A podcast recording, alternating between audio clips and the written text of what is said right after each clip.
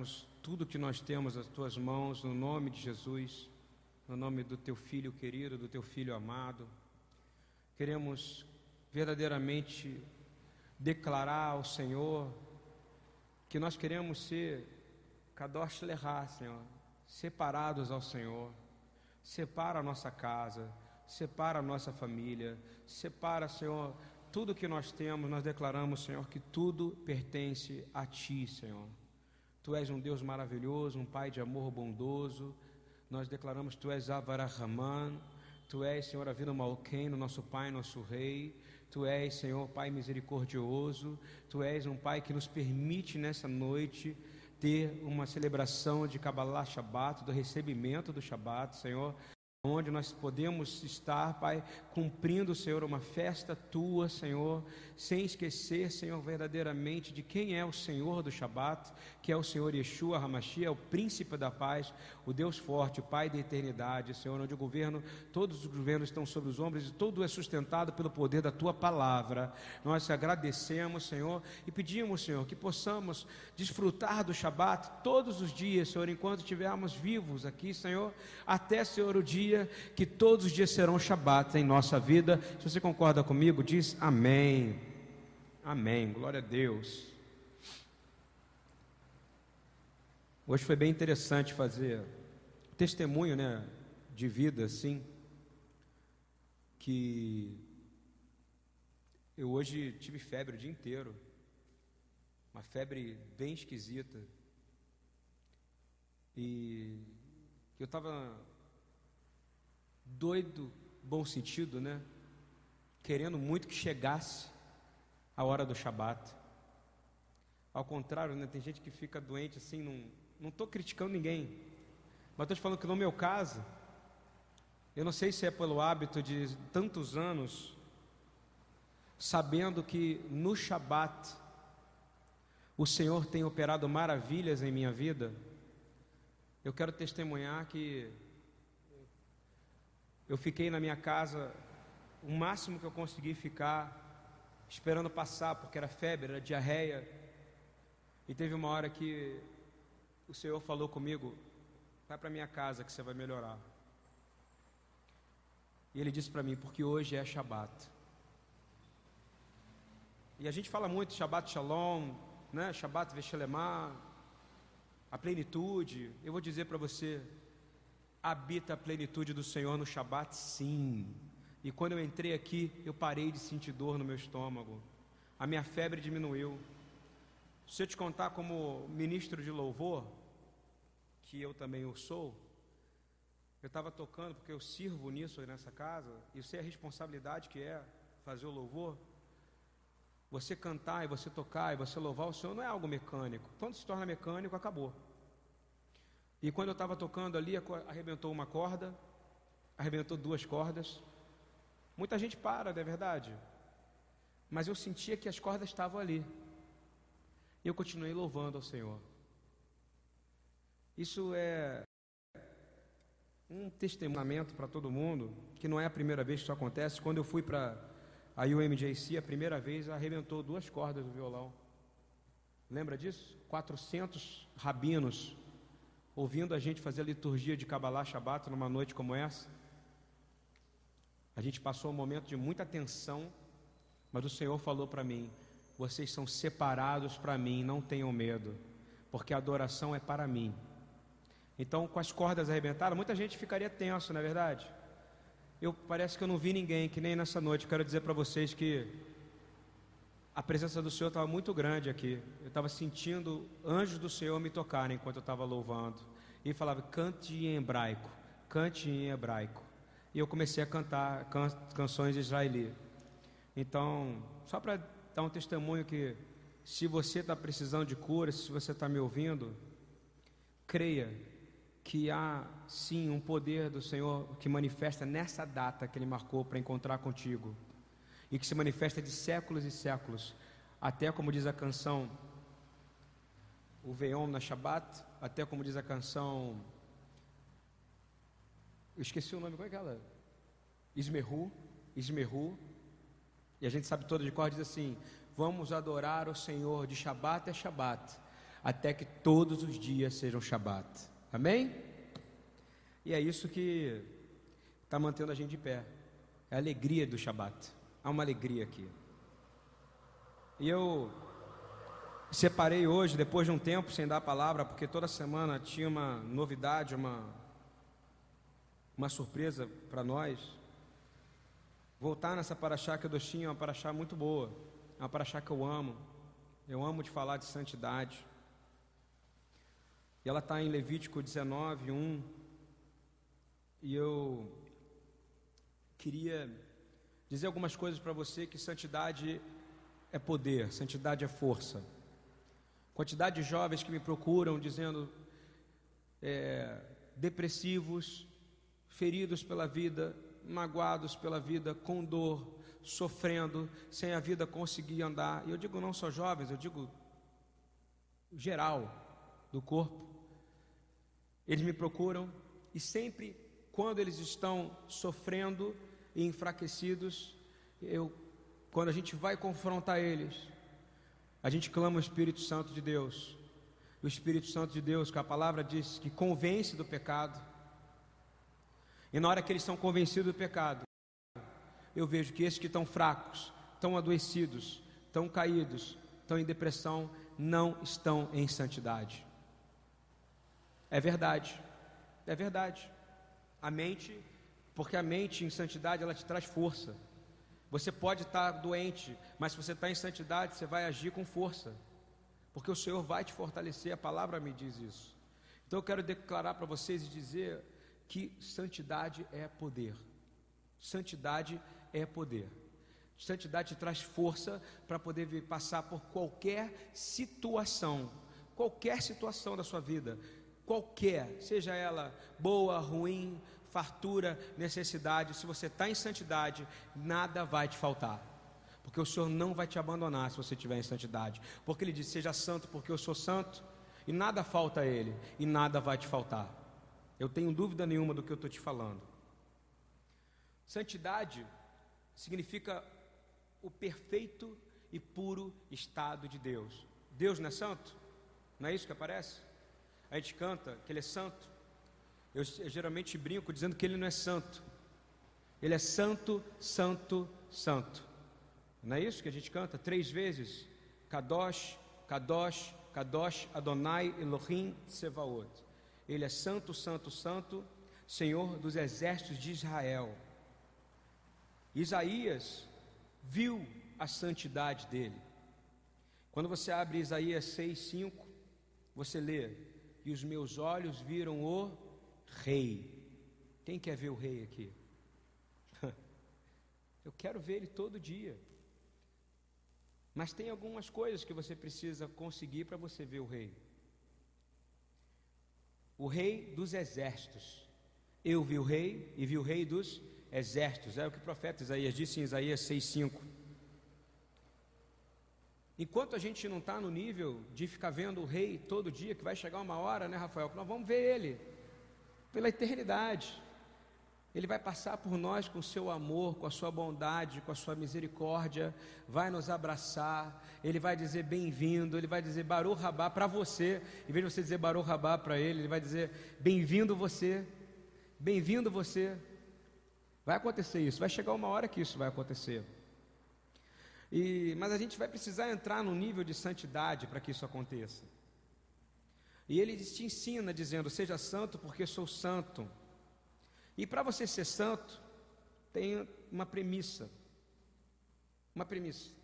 Santidade é você se colocar absolutamente total em distância das influências do mundo, de forma que você não seja influenciado pelo mundo que acontece na maioria das vezes é o contrário. Você entra no mundo e você é influenciado, você é encorajado a buscar o sentido do mundo. Santo, como todo mundo sabe aqui na BTI, a gente ensina isso há 14, 15 anos, é separado. É separado de quê? Do mundo. Você não faz parte desse mundo. Mas acontece uma coisa, que o mundo às vezes não saiu de você. Você sai do mundo, mas o mundo não saiu de você. E isso vai te impedir de você ver Deus, porque isso é falta de santidade. Ah, eu não faço parte do mundo porque eu vou na igreja todo Shabat, toda sexta, todo domingo. Meu irmão, se você ainda está no mundo e o mundo é o que te encoraja, você não está em santidade. Você não é kadosh lehá, você não é separado para o Senhor. E qualquer coisa que o mundo fizer, ao invés de você ser o modelo, ao invés de você ser aquele que o mundo vai querer olhar porque você emula Yeshua, você imita Yeshua não, você vai imitar o mundo, e aí você vai ficar fraco, doente, sem força nenhuma. Uma pessoa sem santidade é uma pessoa fraca, doente e sem força. Simplesmente assim. E como é que você faz? Você precisa se colocar em total distância das influências da sociedade que te encoraja à imoralidade. Você pode ser imoral dentro da igreja? Não.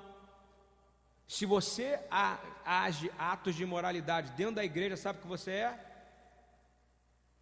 Hipócrita. Você não podia estar aqui. Você está sujando esse lugar. Santidade é algo, você for ler 1 Tessalonicenses 4, de 3 a 5, diz: Porque esta é a vontade de Deus, a vossa santificação. Repita comigo, a vontade de Deus. Repita comigo, gente, a vontade de Deus. A vontade de Deus é a nossa santificação. A vontade de Deus é a tua santidade. E a gente fica clamando, Pai, que seja feita a Sua vontade, assim na terra como no céu. Uau! Mas e qual é a vontade de Deus? Acabei de falar, qual é a vontade de Deus? A tua santidade. Essa é a vontade de Deus. Que vos abstenha de quê? Ele ainda te ajuda de fornicação. Se você fornica, tem gente que acha engraçada essa palavra, né? Não é engraçada, não, é terrível. Terrível. Se você tem atos sexuais antes do teu casamento, impuros, até mesmo se o seu casamento não for santificado, não está valendo. Tem que ser santificado na terra e no céu. Se você está em fornicação, está aqui está dizendo, se você não se abstém disso, você é o que? Impuro. Impuro. Você é imundo. Imundo. Que louco, né? Tem gente que gosta de ser imundo. E gosta mesmo, porque não consegue controlar a carne, é imundo. E diz assim: que cada um de vós saiba possuir o seu vaso em santificação e honra não na paixão da concupiscência, como os gentios que não conhecem a Deus. Se você não age em sua vida, se você não cuida do teu corpo em santidade, eu fico vendo muita gente preocupado com o pneuzinho, com o tanquinho, com a musculação, com a academia, mas inteiro lá por dentro está absolutamente imundo. Por fora, quando passa, tem uma marca em você. Sabe qual é? Uma ausência da marca. Ratá. É aquele que tem a ausência da marca de Deus. Isso significa pecado. E aqui está dizendo: você é como a nação perversa que não conhece a Deus. Ou seja, você é escarnecedor. Então, você não é mais desse mundo. Você anda nesse mundo como estrangeiro, que é o que está na palavra. Com o testemunho de Cristo, você deveria andar em santidade, impactar vidas por onde quer que você passe. De forma que você não seja impactado com o testemunho do mundo, mas que o seu testemunho impacte e retire pessoas do mundo. Acontece absolutamente o contrário. Números 15, citando, citando a Torá, por favor, Bamidbar, 15, 38, 41, diz assim: que resumindo, você é separado para vencer. Ou seja, você é santificado para vencer. Vou, vou ler isso na versão da Torá. Diz assim: que nas bordas das suas vestes façam franjas pelas suas gerações. Quem não sabe o que a gente está dizendo, a gente está falando de tzitzit, a gente está falando do chale sacerdotal e está falando das franjas que representam a aliança. Atar as franjas significam você estar atado com os mispatim, hukim, os mandamentos do Senhor. E diz assim: E nas franjas das bordas ponham um cordão de azul. E as franjas vos serão para que, vendo-as, ou seja, você precisa ver, vos lembreis de todos os mandamentos do Senhor, e os cumprais, e não seguireis o vosso coração, nem após os vossos olhos, pelos quais andais vos prostituindo. Uau! Então seus olhos te levam à prostituição. Olhou para aquilo que não deveria, dançou. Ah, não toquei. Olhou, se prostituiu. Está entendendo o padrão de santidade de Deus? Por que, que ele colocou um fio azul no meio do tzitzit? Era para chamar a atenção dos olhos. Era para que eles olhassem para aquilo e olharem para ali e dizer assim: esses são os mandamentos que eu tenho que seguir. Você tem Yeshua, você tem o testemunho dele e você tem o Espírito Santo. E eu estou vendo gente suicidando, se, porque um homem sem o Espírito Santo, ele é um miserável. Espírito Santo não habita em quem prostitui os olhos, não habita em quem prostitui as mãos, não habita em quem prostitui o pensamento. Não habita. Continuando, 38, 40.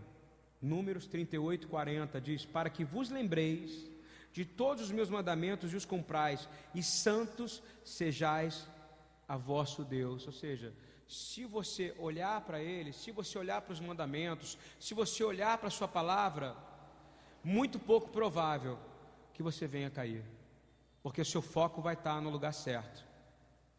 E eu fico reparando que as pessoas têm caído constantemente na igreja, quando eu digo é no corpo do Senhor, porque perdem o hábito de olhar para os mandamentos do Senhor. A primeira coisa esquecida, e a gente sabe muito bem disso, são os mandamentos. Eu faço questão hoje, toda palavra que eu dou, eu cito a Torá.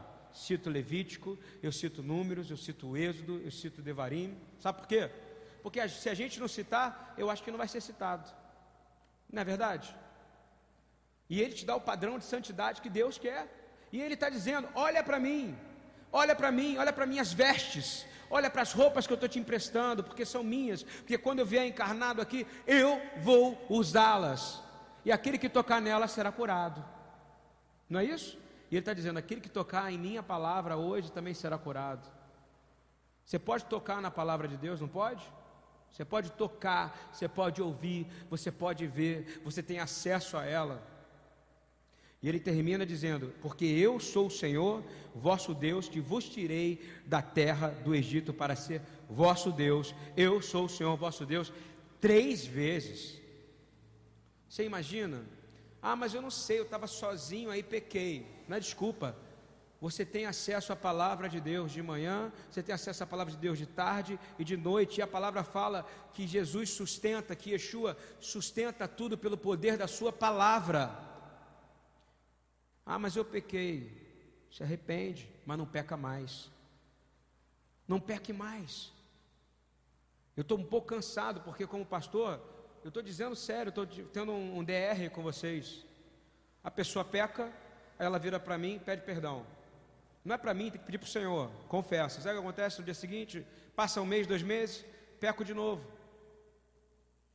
Daqui a três, imagina se Maria Madalena fizesse isso com o Senhor? Ele disse: Vai e não peque mais. Ela volta um mês depois: Senhor, me perdoa, pequei de novo. Como é que ia ser? Me responde. Ela ia estar lá vendo ele ressurreto? Não ia ter direito a isso. Isso é sério, gente. Ser santo é fazer aliança com os olhos, não é isso que está em Jó? Que ele fez um pacto com seus olhos, não é isso? Para não ver o mal, não se viciar no mal, pois você tem que ser separado completamente. Eu vi uma palavra hoje de um rabino ortodoxo, ele diz que santidade é ter filtros nos sentidos. Santidade é ter filtro nos sentidos. É você saber que você não pode verdadeiramente sair e se misturar nesse mundo. Ah, mas é só um dia. Caiu, perdeu. Jó 31, que eu acabei de falar, diz: Fiz aliança com os meus olhos, como, pois, os fixaria numa virgem? O aumento da tecnologia, o aumento da arte, o aumento do entertainment, do entretenimento, o aumento da propaganda e o aumento da mídia, faz com que a gente seja invadido diariamente. Diária, diariamente, o meu telefone toca às vezes por coisa que eu nem sei por que eu estou recebendo. Eu sou obrigado a ver, eu falo isso todo ano nessa paraxá, eu sou obrigado a ver coisas que eu não quero ver nesse ambiente de redes sociais, não é verdade? Faz bem o Rafael que não tem conta no Facebook. Não é verdade? Porque é uma chance dele sair, dos olhos não verem isso. Porque a gente, eu falo hoje que se eu não tivesse que ter relacionamento com as pessoas que ouvem o IDI, eu provavelmente também não estaria. Porque eu converso o dia inteiro com gente que está perdida nisso que eu estou falando. O resultado do que eu estou dizendo é, é, é o resultado de experiências de pessoas que vêm nos procurar. Sabe o que é isso? falta de livro de Levítico. Não é? Não conhece a lei. E se conhece e faz, absolutamente eu te digo, é falta completa de Espírito Santo. E vou mais, é falta completa de vergonha na cara. Não é isso? Nossos olhos físicos podem ver qualquer coisa, não podem? Se você não for cego, né? Eu tenho que ser em óculos, eu vejo uma coisa, mas eu vejo. Seu óculos, seus olhos físicos podem ver qualquer coisa. E podem fixar em coisas erradas, não podem? Agora eu vou fazer uma pergunta. O coração humano tem capacidade de ver coisas espirituais? Sim ou não? Hein, Pablo? O coração humano tem capacidade de ver coisas espirituais? Sim. João, perguntei isso para você porque no discipulado de batismo a gente passou sobre isso. João 3, 3 diz: o próprio Yeshua vai responder. Na verdade, na verdade, te digo que aquele que não nascer de novo não pode ver o reino de Deus. Nasceu de novo, imediatamente você começa a ver o reino de Deus, você começa a ter esperança. Você é otimista porque você sabe que as coisas não dependem mais de você, mas você precisa fixar seus olhos nos mandamentos do Senhor e não se misturar no mundo. Você tem olhos espirituais, completamente espirituais, você sabia disso? Efésios 1, 16 a 18 diz: Não cesso de dar graças a Deus por vós, Paulo dizendo, lembrando-me de vós das minhas orações para que o Deus de, de nosso Senhor, Yeshua Hamashia, o Pai da glória, vos dê em seu conhecimento o espírito de sabedoria e de revelação, tendo iluminado os olhos do entendimento. Olha que coisa maravilhosa. Por que, que você pode ver? Porque Ele te permite, mas sem santidade você não vê a Deus. Continuando para que saibais qual, ser, qual, qual seja a esperança da sua vocação e quais as riquezas da glória da sua herança nos santos. Ou seja, você vai permitir ter visão espiritual para saber que tem a esperança da sua vocação e quais as riquezas da glória da sua herança nos santos. E Paulo ele diz isso porque ele passou por isso. Paulo passou por isso de forma muito agressiva. Paulo, ele, ele deixa, como a gente sempre fala, isso é uma, uma, uma pregação básica. Ele era um perseguidor, ele ia de casa em casa. Ele estava cego, absolutamente cego espiritualmente. Ele estava querendo apenas resolver a sua missão como rabino. Ele não tinha ainda o entendimento de Yeshua. Os olhos espirituais dele não tinham sido abertos ainda. Olha como é que os olhos dele foram abertos. Atos 26, 15, 18. Paulo pergunta para ele: Quem és, Senhor? E ele respondeu: Eu sou Yeshua, a quem tu persegues. Uau! Pelo que eu lembro, ele estava sem enxergar agora nesse momento fisicamente, na é verdade? Ele começa a ver, os olhos espirituais começam a mostrar a herança, começa a mostrar a esperança. E diz assim: Mas levanta-te e põe-te sobre teus pés, porque te apareci por isso, para te pôr por ministro e testemunha, tanto das coisas que tem visto, olha só, das coisas que ele tem visto, como daquelas pelas quais te aparecerei ainda. Eu quero dizer, anda em santidade, Yeshua vai te aparecer verdadeiramente. Se você ainda não ouviu, eu te digo, você vai vê-lo e vai senti-lo. Ele toca em você. Ele tem poder para te tocar. Ele tem poder de dizer para e você ouvir a voz dele, porque é legítimo ouvir a voz dele. E ele diz assim, em Atos 15, 16, continuando: 17. Para lhe abrires os olhos, abrir os olhos de quem? Dos gentios, do que? Das trevas. E da maneira que os olhos forem abertos, eles vão se converter à luz, e do poder de Satanás a Deus, a fim de que recebam a remissão de pecados e herança entre que são santificados pela fé em mim. Glória a Deus, não é isso? Que maravilha! O seu olho abre naquele exato momento, você se converte à luz dele, o poder de Satanás acaba, e você começa a receber remissão de pecado, e você recebe a herança, e você é santificado pela fé que você tem nele. Você tem fé em Yeshua? Então ande em santidade, meu irmão, porque você está traindo ele. Ande em santidade, se separa do mundo. Faz um pacto com teus olhos. A carta de Paulo aos judeus messiânicos, ao livro de Hebreus, né? eu falo Paulo, mas tem gente que não fala. Eu acho que é Paulo, tenho coragem para dizer, vão bater em mim, porque eu falo que é Apolo, que é um monte. Eu acho que é Paulo. A carta aos judeus messiânicos, o livro, o livro de Hebreus foi mandado para os judeus crentes, judeus messiânicos. Diz assim, Hebreus 12, 14 e 15: Segui a paz com todos e a santificação sem a qual ninguém verá o Senhor. Você vai ver o Senhor sem santificação? E sem paz, você vê o Senhor? Você só vê o Senhor em santidade. De novo, sem seguir a paz com todos, Deus seja esteja em paz com todos, todos. E a santificação, sem a qual ninguém verá o Senhor tendo cuidado de que ninguém se prive da graça de Deus, de que nenhuma raiz de amargura brotando vos perturbe, e por ela muitos se contaminem. Contaminem significa o quê? Você se virou imundo, você está imundo e você não vai mais ver a Deus. Você não vai mais ver a Deus, você não vai mais ver o Senhor.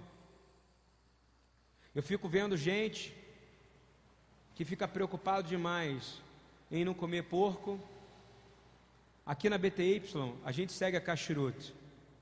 A gente já está na fase da sinagoga, de sábado a sábado, aprendendo a lei de Moisés. Eu fico vendo gente que guarda a Kashrut, come aqui na, nas festas matzot, pães ázimos, que guarda o Shabat, mas que quando sai daqui, tem uma vida que senta com o escarnecedor. não adiantou nada, meu irmão.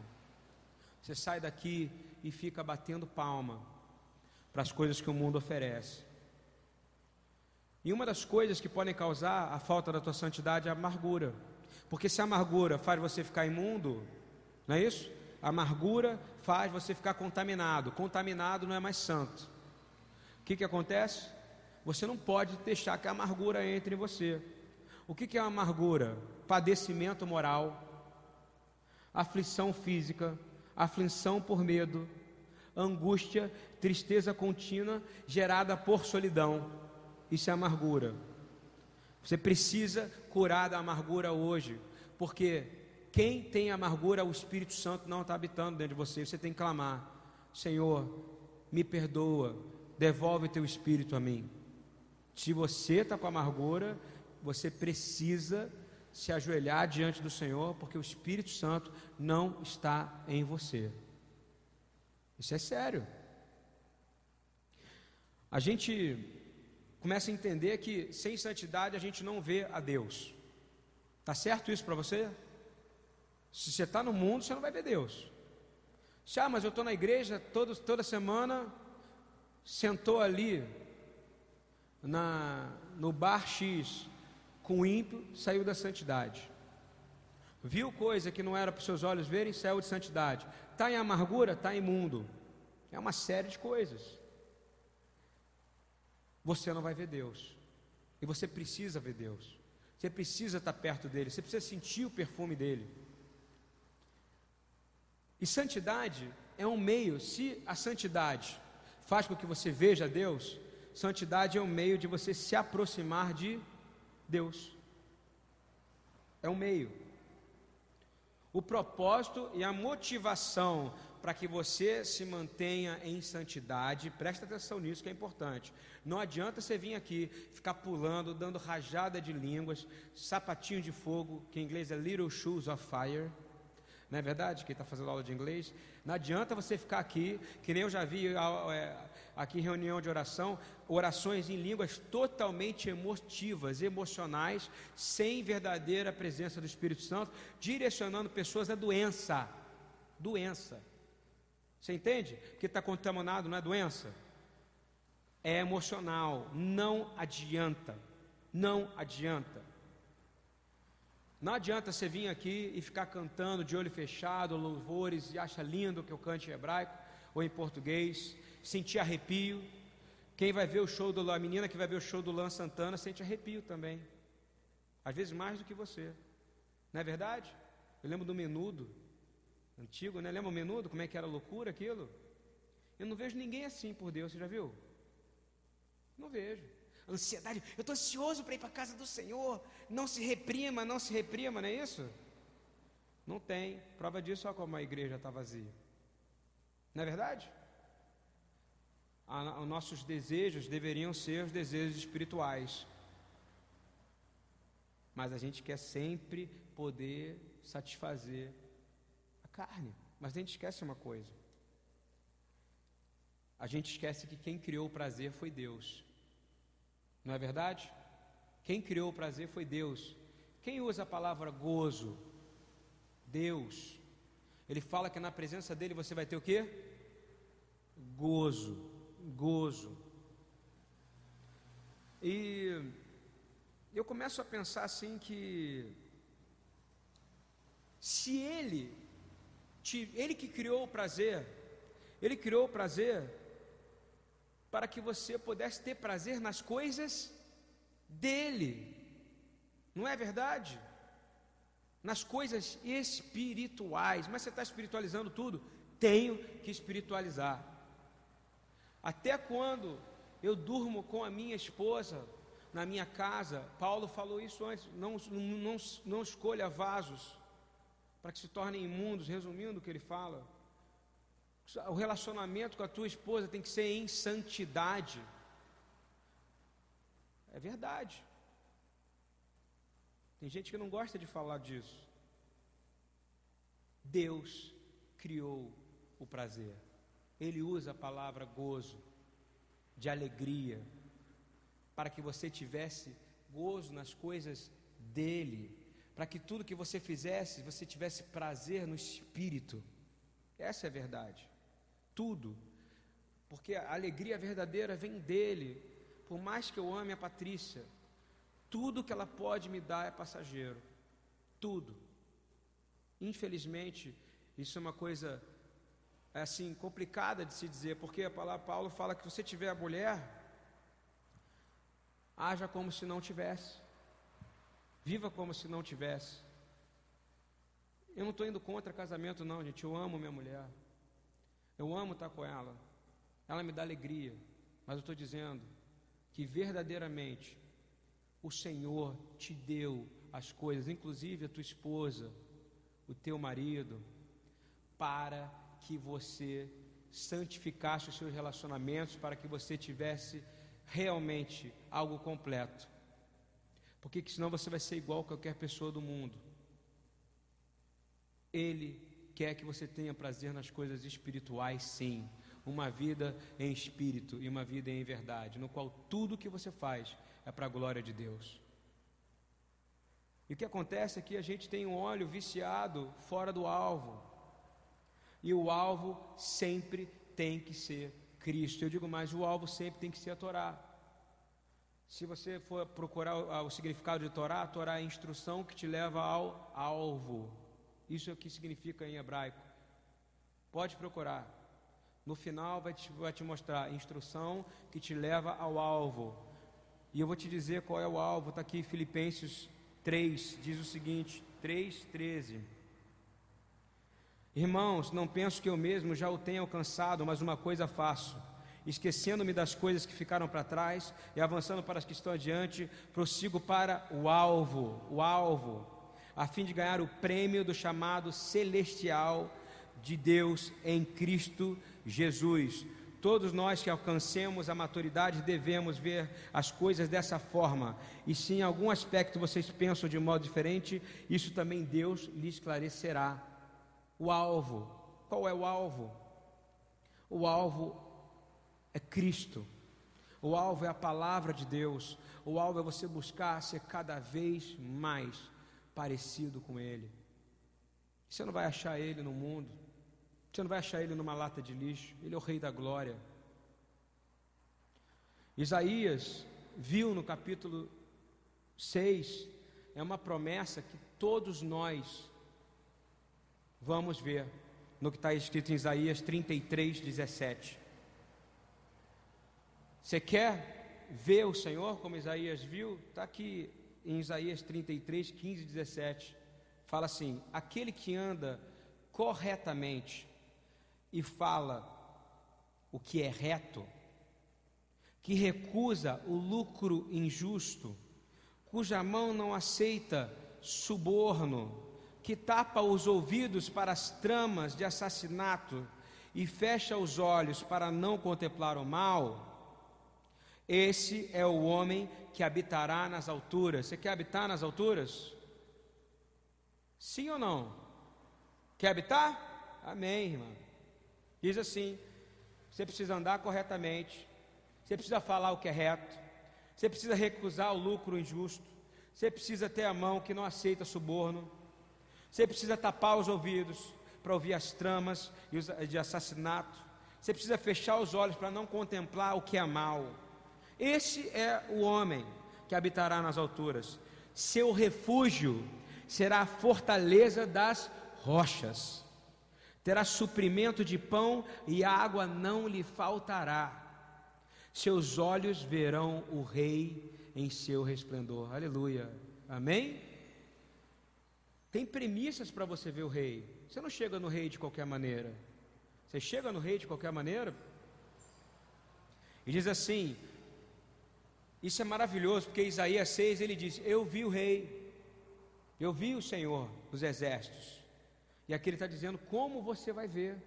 E está dizendo o seguinte: seus olhos verão o rei, seus olhos verão o rei em seu esplendor e vislumbrarão o território em toda a sua extensão. Você imagina, você vai estar no trono da graça de Deus. Você vai estar com ele na terra que ele te prometeu e você o verá se você andar como justo.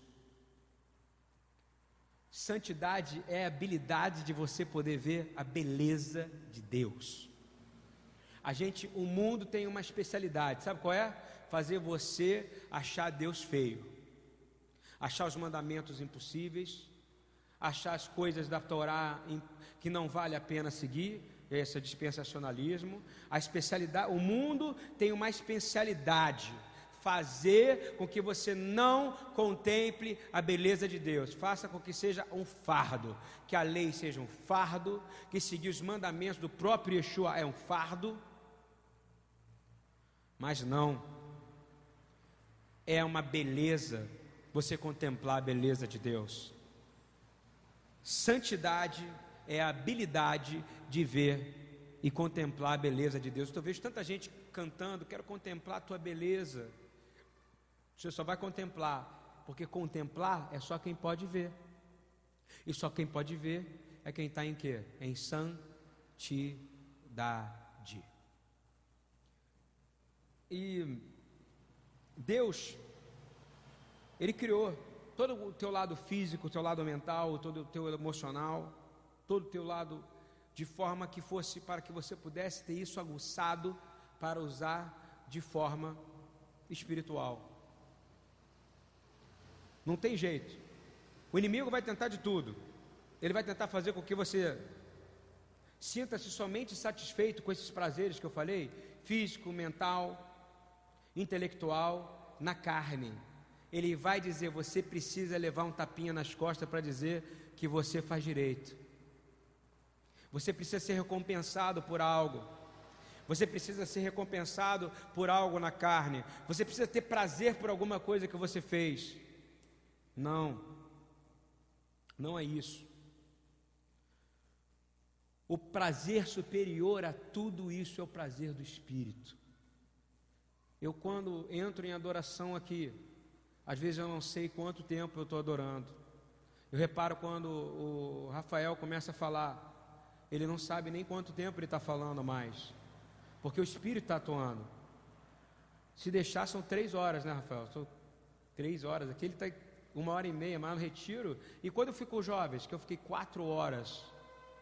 E foi benção, não foi? Porque a gente ficou repreendendo, falando o quê? De santidade, santidade, santidade, santidade. Se tivesse falar uma coisa que tem que falar, santidade, santidade, pregar contra pecado e contra a tradição de homens. Que isso tem destruído. Isso tem destruído, destruído o corpo de crentes. O prazer que você tem que ter espiritual, o prazer superior de Cristo. Porque só dessa maneira você vai conseguir contemplar. Olha só, contemplar. 1 Coríntios, primeira carta de Paulo ao Coríntios, 2, 9 a 10. Olho nenhum viu. Ou seja, olho nenhum ainda viu. Ouvido nenhum ainda ouviu. Mente nenhuma imaginou. Segundo, sentido, visão, não é isso? Visão, ouvido, audição, Mente nenhuma imaginou, nem a mente, o seu intelecto, não conseguiu imaginar o que Deus preparou para aqueles que o amam. Glória a Deus. Isso não é maravilhoso só para você querer andar em santidade, meu irmão? Uau! Diz assim: Mas Deus o revelou a nós por meio do Espírito. Deus revela, revela revela o desejo dele por meio do Espírito. O Espírito sonda todas as coisas, até mesmo as coisas mais profundas de Deus. Sabe o que acontece quando você banaliza os mandamentos, você banaliza o que Deus fala, banaliza a palavra de Deus, se mistura bastante com o mundo mesmo, gasta bastante sua mão tocando onde não deve, gasta bastante seus olhos olhando para o que não deve, fala muito dos outros mesmo. Sabe o que acontece? O Espírito não habita em você. E sabe o que acontece quando o Espírito não habita em você? Você não consegue saber as coisas mais profundas de Deus. Você quer saber as coisas mais profundas de Deus? Eu quero. O Espírito Santo precisa habitar em você. O Espírito vai te ajudar a sentir. Repita comigo: o Espírito me ajuda a sentir as coisas espirituais. Você vai começar a deixar de sentir só desejo na carne. Você vai começar a dominar. Você começa a sentir prazeres reais que você não sentiu ainda. Eu fico vendo gente que não consegue orar 20 minutos. Estou cansado. Eu cheguei cansado do trabalho, não posso ir para a reunião de intercessão porque meu corpo está cansado. Tem uma coisa errada contigo. Falta o Espírito Santo. Está faltando o Espírito Santo. Está faltando. O que quem tem o Espírito Santo é uma máquina de orar. É uma máquina de vencer o inimigo. É uma máquina. Agora, sem Espírito, você vai ficar sempre cansado. Você não vai conseguir ter vontade de estar desenvolvendo as coisas espirituais e trazer o reino de Deus para a terra. Você não vai conseguir. Tem que clamar o Espírito Santo. Tem que clamar e pedir ao Senhor: Senhor, habita, faz com que o teu Espírito habite dentro de mim. Dentro de mim. Se você ler João 16, 13, 15, diz o seguinte: Mas quando o Espírito da Verdade vier, ele os guiará a toda a verdade. Você não quer ser guiado à verdade? Não falará de si mesmo, falará apenas do que ouvir. Ele lhes anunciará o que está por vir. Ele me glorificará, porque receberá do que é meu e tornará conhecido a vocês. Tudo o que pertence ao Pai é meu. Por isso eu disse que o Espírito receberá do que é meu e o tornará conhecido a vocês. Amém? Quando você erra, quando você peca, quando você sai do alvo, eu falo erra no sentido de você sair do alvo, porque o problema é que você não pode chamar pecado de erro. Pecado é pecado. Pecado é morte. Chega um garoto para mim falando assim: Olha, eu estou fornicando com a minha namorada, estou dormindo com ela, transei com ela, pastor. Falei: Você morreu. Não é verdade? Ele morreu. E aí eu fico desesperado, não é isso? A preocupação do pastor. Você se arrepende sinceramente? E não vou ser eu que vou poder ver a congregação, a palavra fala, a congregação inteira tem que ver os frutos de arrependimento dele. Não é verdade? Isso é sério, gente. Isso é sério. Pecou, morreu. Você vai entrar no processo de ressurreição. Você já teve a chance, você virou escarnecedor. Você virou escarnecedor. E vou te dizer mais: você pode contaminar sua casa. Porque, no fundo, sua mãe e seu pai, eles vão, se eles ficarem com medo, eles vão acobertar seu pecado. Acobertando o pecado, segundo as palavras dos profetas, diz que você, se você aceitar, se você não denunciar o pecado, você está pecando junto. Não é isso? Isso é um problema sério que entra na igreja entra na igreja. Por isso que se alguém vai te falar, se alguém vai te falar um pecado, você fala assim: presta atenção se você quer falar para mim mesmo. Não é isso? Por quê? Porque você vai ter que começar a gerar frutos de arrependimento. Não é verdade? A palavra fala, Tiago, irmão de Jesus, disse isso. Ele disse: se houver algum enfermo entre vós, a gente falou isso ontem à noite, orando entre nós, porque uma coisa também eu quero deixar claro: eu sou um pecador. Todos nós somos pecadores. Mas eu estou falando de santidade. Está entendendo que é uma coisa diferente? É diferente. Santidade é você achar que você, além de não pecar, que você pode andar no mundo, que você pode ter influência do mundo. Tem um nome na teologia disso, chamado secularismo. Secularismo, né? Que é aquilo que é do mundo que entra na igreja e vira padrão da igreja. Aí você vê essas igrejas, né? Aquela a lagoa pequena, a lagoinha, não é isso? Fazendo rave. Tuti, tuti, tuti, tuti. Jesus é, não é isso? Chamando, tenho nem coragem de dizer, né, Rafael? Chamando Jesus que nem a Xuxa chamava. Que nem o cara veio aqui e falou regrinha, chamando a Torá de regrinha. Isso é emular o mundo. Isso é santidade? Não. Santidade é não imitar o mundo. Como é que você vai dar um padrão? E eu falo mesmo, sabe por quê? Eu, eu, eu devo, eu devo na verdade, profeta não tem reputação, gente. A gente deve satisfação ao Senhor. E vou dizer mais: com relação à santidade, você deve satisfação à sua congregação. Pois se você está no corpo de crentes, a gente estava numa discussão sobre, sobre a ceia que Paulo fala em 1 Coríntios 11. E uma das coisas que eu quero dizer sobre isso, aqueles homens levavam tão a sério o partir do pão, a comunhão e estar junto. Era tão sério aquilo, porque Paulo fala claramente sobre não coma como os homens do mundo, não viva como eles, porque no meio de vós vai haver o que? dissensão. Estou vendo que está havendo no meio de vocês o que? Separação, brigas, dissensões. Quando você for na igreja, Atos 2,42.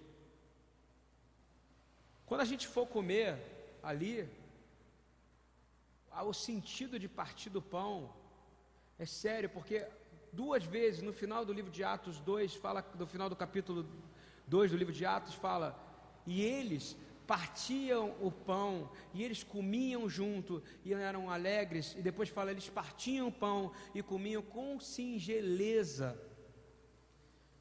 Partir o pão é o que a gente está fazendo aqui, lendo a palavra. Como é que você pode partir o pão, meu irmão, se você não está examinando a você mesmo aqui nesse lugar? Se você está na sua casa, aprontando um monte de coisa com seus olhos viciados em pornografia, não é isso? Olhando para onde não deve, faça um pacto com teus olhos. Mas se você está em falta de santidade, você tem que lembrar que você também está trazendo doença para a sua comunhão com os irmãos da congregação na qual você faz parte. E aí você não pode ser chamado de santo. Não é isso? Santo não é separado? Pô, tá pegando pesado. Tô mesmo, porque eu tô sentindo que isso está trazendo um cheiro ruim para dentro da congregação. E a gente pergunta, por que está tão difícil algumas coisas? E eu tenho reparado que todos os pastores vêm conversar comigo. Eu tenho pastor que a filha está em fornicação, pastor que o filho é homossexual, pastor que eu falo que não é, eu falo que está, né? Isso está. Porque se Deus quiser, o Senhor vai é a vontade dele é que resgate, não é isso? Mas depende do garoto olhar e dizer: caramba, eu estou matando a minha casa. Não é isso? Está trazendo morte à família dele. Para ele, ele já morreu. Agora ele vai começar a contaminar. Já reparou? O pai que não consegue mais pregar direito, a mãe que não consegue mais na igreja. Não é assim que funciona? É uma doença. É uma doença. E Terminando já, gente. Eu eu não tenho dúvida nenhuma do que eu vou te dizer. Tiago era irmão do Senhor Yeshua. E não é à toa que nos momentos de grande turbulência ele aparece com assuntos extremamente polêmicos e ele tem autoridade para dirimir essas questões junto aos irmãos dele. Ele sabia, junto aos irmãos que eu digo, porque os apóstolos são, são irmãos, nós somos irmãos, não chama irmão aqui à toa, nós somos filhos de Deus. A gente não chama o cara de brother igual o cara lá fora, não. Eu não chamo o cara de mundo, do, do mundo de irmão. Outra coisa que eu quero falar para você. Eu não chamo, não chamo. Porque ele, o cara que está ali e tá, eu vou lá no morro, o cara está do tráfico, o cara está vendendo cocaína, o cara é meu irmão? Me responde. Não é. Isso já é uma maneira de você se misturar. Você pode chamar ele, vem cá, querido. Agora, não é teu irmão, brother, meu irmão. Não é esse um erro clássico da igreja. Todo mundo é irmão, não, isso é humanismo. Deus abomina o humanismo, não é verdade? A gente estava falando disso. Humanismo é colocar o homem no centro de tudo. As decisões humanas não é. Deus é um Deus de justiça moral. Deus é um Deus que, que é um amor, mas ao mesmo tempo Ele é fogo consumidor. Santidade vai muito além disso, gente. Você tem que entender, realmente, os tempos estão se abreviando. E a gente precisa mudar a postura com relação ao mundo. Tiago 4 fala, pergunta qual é a solução para isso, pastor? Como é que eu faço então? Eu já caí, eu estou detonado, minha vida está destruída. Agora eu entendi o que você está me dizendo. Acabou para mim, game over, não vou conseguir mais ir na igreja. Eu que estou te ouvindo aqui pela internet, não vou conseguir mais estar no meio do irmão, não. Aí que está, agora que você vai ter que conseguir. Você vai ter que procurar os presbíteros, vai procurar os pastores da tua igreja, você vai confessar a ele seus pecados, ele vai orar por você. E se você verdadeiramente se arrepender, não estou inventando, está escrito: seus pecados serão perdoados e a sua doença será curada. Amém? Pecado é doença mortal. Gostou do mortal? Mortal. Pecado te mata. E se você cometer, ah, cometi lá atrás um pecado, eu fiz com os jovens, quem estava no grupo de juventude não lembra? É hora de se arrepender, não é isso? De todos os pecados. Um monte de gente veio me procurar. Glória a Deus. Porque eu falei, não adianta, está lá atrás. Deus perdoa, mas e as consequências disso, geracionais, que vão vir? Não é isso lá na frente? Aprontei agora aqui. Mas lá na frente você pergunta, por que, que eu estou passando tanto problema no meu relacionamento? tanto problema no relacionamento afetivo da minha filha, do meu filho. Por quê? Porque você não se arrependeu daquilo que você cometeu lá atrás. Você passou e pulou, deu um salto. Não, porque Deus está no controle de tudo. Deus sabe de tudo. Não é assim que o povo faz? Hein? Não, está tudo bem.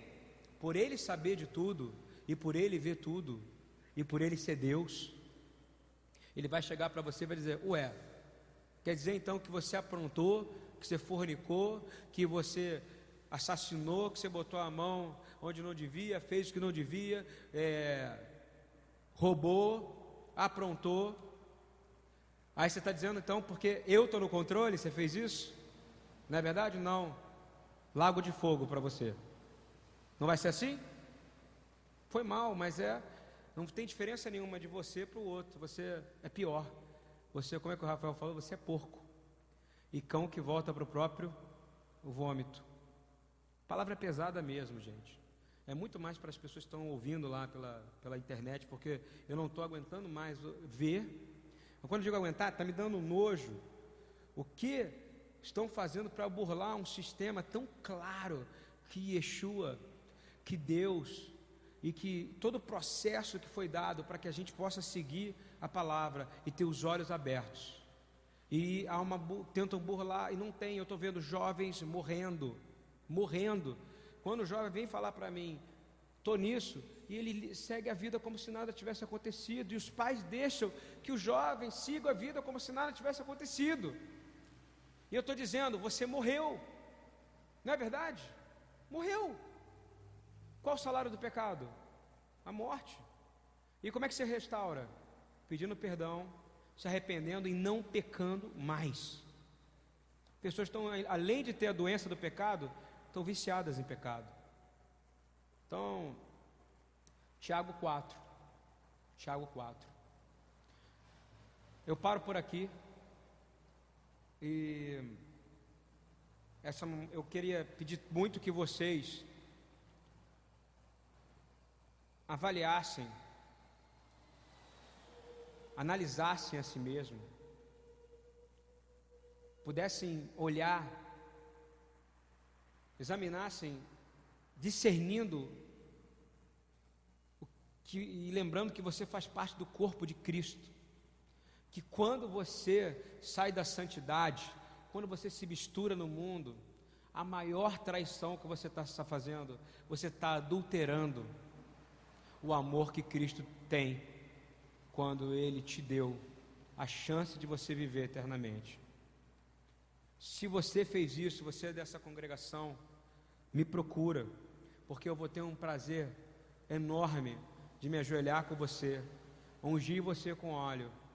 Se você estiver realmente querendo se arrepender, me procura, procura o Rafael, procura o Eduardo. A gente vai orar por vocês. A gente vai ungir vocês com óleo. A gente não vai falar de você, mas nós vamos ungir você e vamos clamar para que você não peque mais. E você será curado no nome de Jesus. Amém? Shabbat Shalom a todos.